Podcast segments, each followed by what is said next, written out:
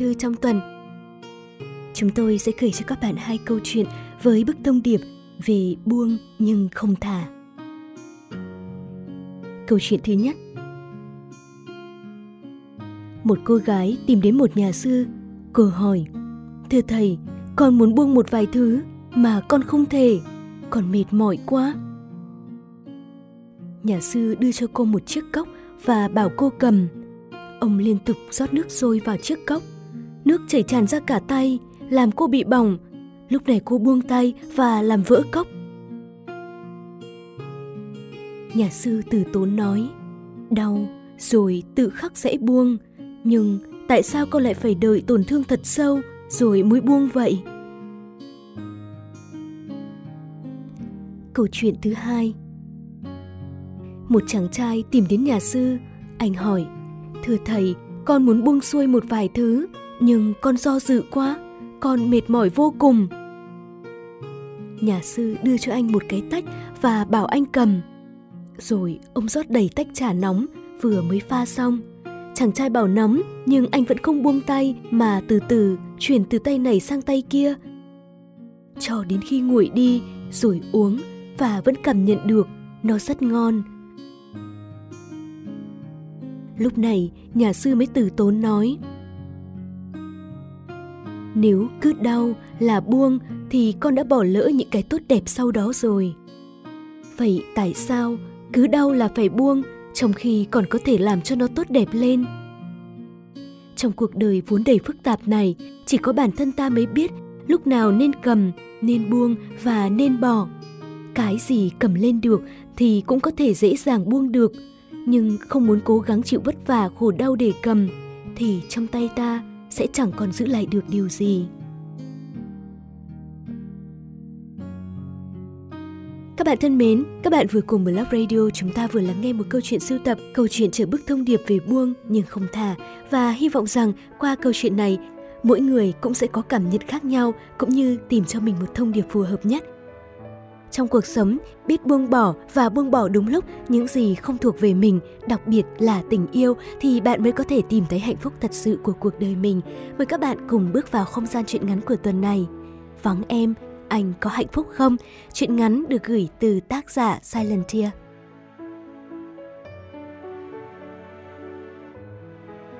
Nếu một ngày em không còn ở bên cạnh anh nữa, anh sẽ thế nào? Anh vẫn sẽ sống tốt, tốt như những ngày em vẫn còn bên cạnh anh. Anh không buồn à? Buồn đau rồi cũng sẽ qua, còn cuộc sống thì vẫn luôn tiếp diễn. Hơn nữa, với anh, tình yêu cũng không quan trọng đến nhường ấy. Lòng tôi trông tranh, có lẽ là do câu trả lời của anh không giống như tôi kỳ vọng, hoặc là anh không yêu tôi nhiều như tôi vẫn tưởng.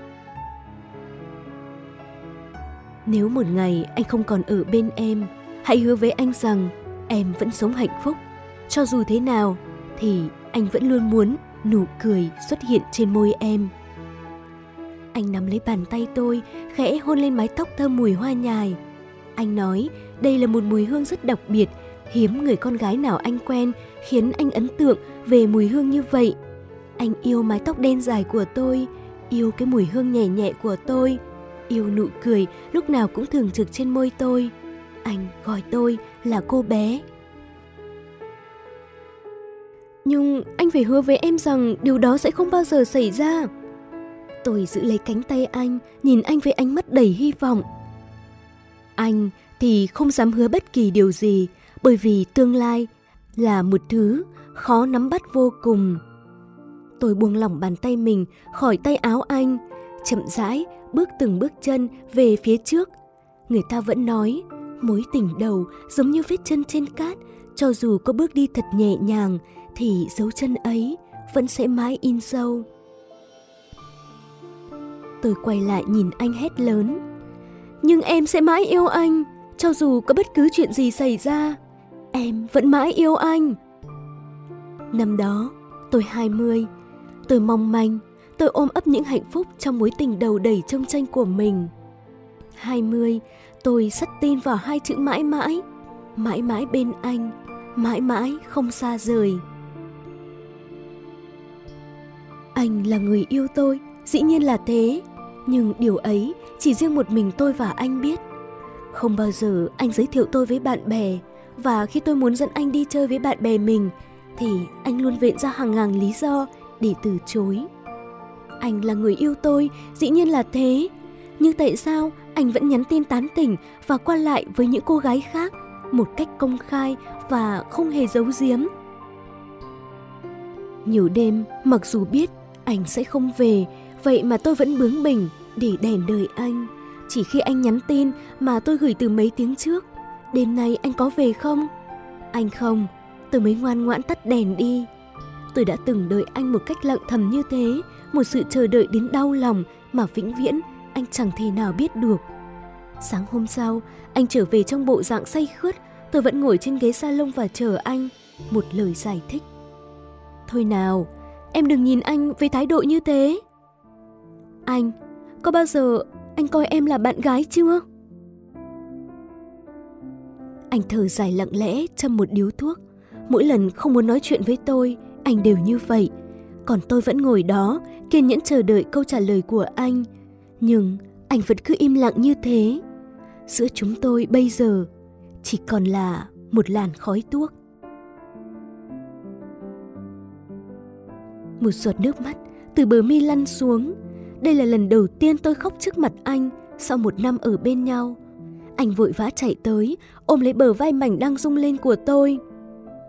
Đừng khóc, cho anh xin lỗi. Xin lỗi em. Vì điều gì chứ? Vì đã khiến em phải đau lòng. Anh từng nói rằng anh rất sợ nhìn thấy phụ nữ khóc, nhất là khi giọt nước mắt đó lại rơi vì anh.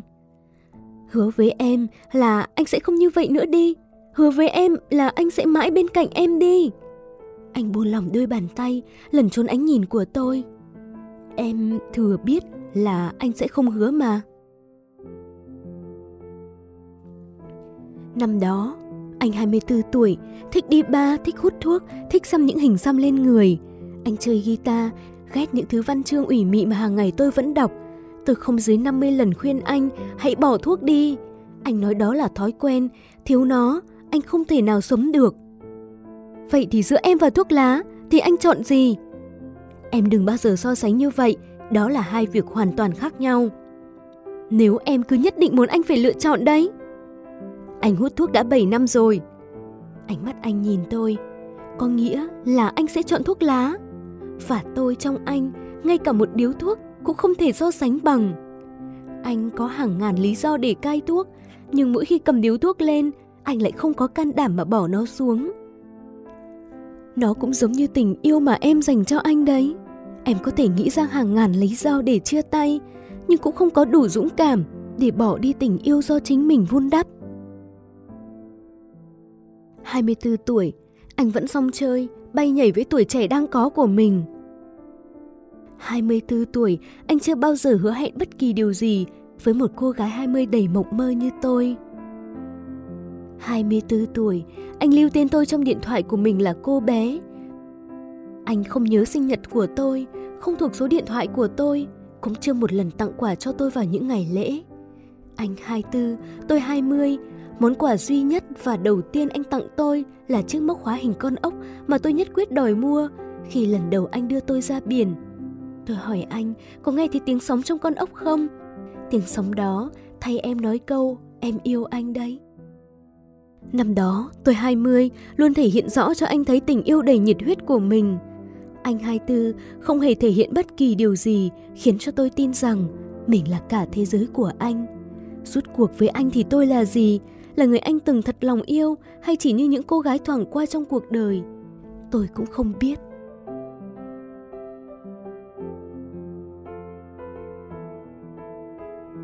Anh yêu, anh có biết không? Nếu em rời xa anh thì sẽ chẳng có một người con gái nào yêu anh nhiều như em đã từng yêu đâu. Và chắc anh cũng không thể tìm được người nào tốt như em đã từng tốt với anh. Anh luôn biết rõ điều ấy mà, có phải không? Vậy thì anh hãy cứ bồng bột với tuổi trẻ của anh đi, để khi thời gian trôi qua, anh sẽ nhận ra tất cả sẽ chỉ còn là hoài niệm thôi. Anh à, nếu em rời xa thì anh vẫn sẽ sống tốt chứ? đúng không? Em đừng có luyên thuyên nữa. Anh gắt lên. Anh yêu em, liệu có thật vậy không? Hay anh chỉ ích kỷ hưởng thụ tình yêu của em dành cho anh mà chưa từng nghĩ sẽ có ngày đáp lại nó? Nghe anh nói này. Anh đã làm em tổn thương quá nhiều. Và hãy dừng lại đi, như thế là đủ lắm rồi. Được thôi, thì ý em là gì? Em muốn chia tay à? Anh nhìn thẳng vào mắt tôi. Tôi tức giận nói. Đúng thế, hãy chia tay đi. Anh nhìn tôi ngỡ ngàng, sau đó lạnh lùng bỏ đi, tiếng cánh cửa đóng sầm lại, nghe sao mà đau nhói. Tôi thu dọn đồ đạc rời khỏi căn nhà mình và anh từng chung sống trong suốt gần một năm qua. Rốt cuộc, chúng tôi đã giải thoát cho nhau, không cần giải thích, cũng không cần níu kéo. Mọi thứ diễn ra rất nhanh, nhanh hơn cả khi tôi đưa ra quyết định sẽ buông tay anh vậy. Đến hôm sau, tôi nhận được một tin nhắn của anh, ngỡ rằng anh sẽ xin lỗi, sẽ hứa thay đổi và sẽ dỗ dành tôi. Nhưng những dòng chữ hiện trên màn hình điện thoại đã khiến mắt tôi nhòe đi. Anh nói, cho dù thế nào, em cũng phải hạnh phúc. Xin lỗi, anh không xứng đáng với em, em xứng đáng với một người đàn ông tốt hơn anh. Tôi nắm chặt điện thoại, mím chặt môi để tiếng khóc không bật ra thành tiếng. Nước mắt đã rơi ướt đẫm gối. Đây là dòng tin nhắn cuối cùng giữa anh và tôi. Anh thật sự muốn như vậy sao? Thời gian trôi qua, chúng tôi không còn xuất hiện trong cuộc sống của nhau nữa. Cũng không nghĩ rằng thành phố này nhỏ bé như vậy. Vậy mà chúng tôi chẳng chạm mặt nhau lần nào. Tôi ra trường, làm việc trong một công ty du lịch. Tôi muốn đi thật nhiều, muốn đặt chân đến những nơi mà tôi từng ao ước.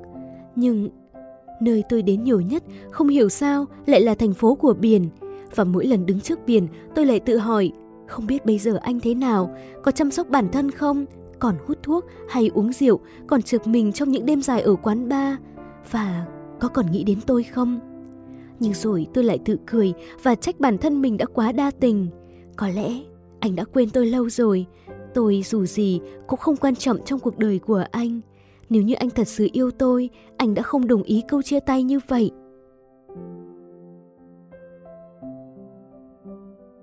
Sau lần sinh nhật thứ 22 của mình, tôi bất ngờ nhận được tin nhắn của anh sau hơn một năm không liên lạc. Cô bé, em có hạnh phúc không? Tôi nhìn màn hình điện thoại rất lâu. Khi gửi những tin nhắn này thì anh đang nghĩ gì? Anh muốn biết cuộc sống hiện tại của tôi bây giờ ra sao? Muốn biết lời chia tay của tôi có phải đúng đắn không? Hay là vì anh chưa tìm được một cô gái nào có thể thầm lặng hy sinh vì anh, thầm lặng chờ đợi anh sau những đêm dài vui chơi với những người con gái khác? Hạnh phúc không? Rời xa anh tôi có hạnh phúc không à? Năm đó, tôi 22 tuổi, không còn mơ mộng về chuyện tình yêu cổ tích, cũng chẳng còn tin vào chữ mãi mãi như mình đã từng. Tôi 22, mỗi đêm không còn phải chờ đợi cửa anh về, không còn thiết tha nghe ba chữ anh yêu em từ anh. Tôi 22 cũng không còn phung phí nước mắt của mình vì anh nữa. Nhiều năm tháng qua đi, nỗi đau bây giờ chỉ còn là ký ức, giờ anh có hối hận thì cũng đã quá muộn rồi. Tôi không còn là cô bé 20 và ngây thơ tin rằng tình yêu là vĩnh cửu. Anh nói đúng, rồi sẽ có người tốt hơn anh yêu tôi, yêu tôi thật lòng hơn anh và tôi từ ngày hôm nay nhất định sẽ hạnh phúc, thật hạnh phúc. Tôi kiểu hãnh soạn tin nhắn trả lời. Hạnh phúc, không có anh, đời em vui hơn nhiều. Còn anh, vắng em, anh có hạnh phúc không?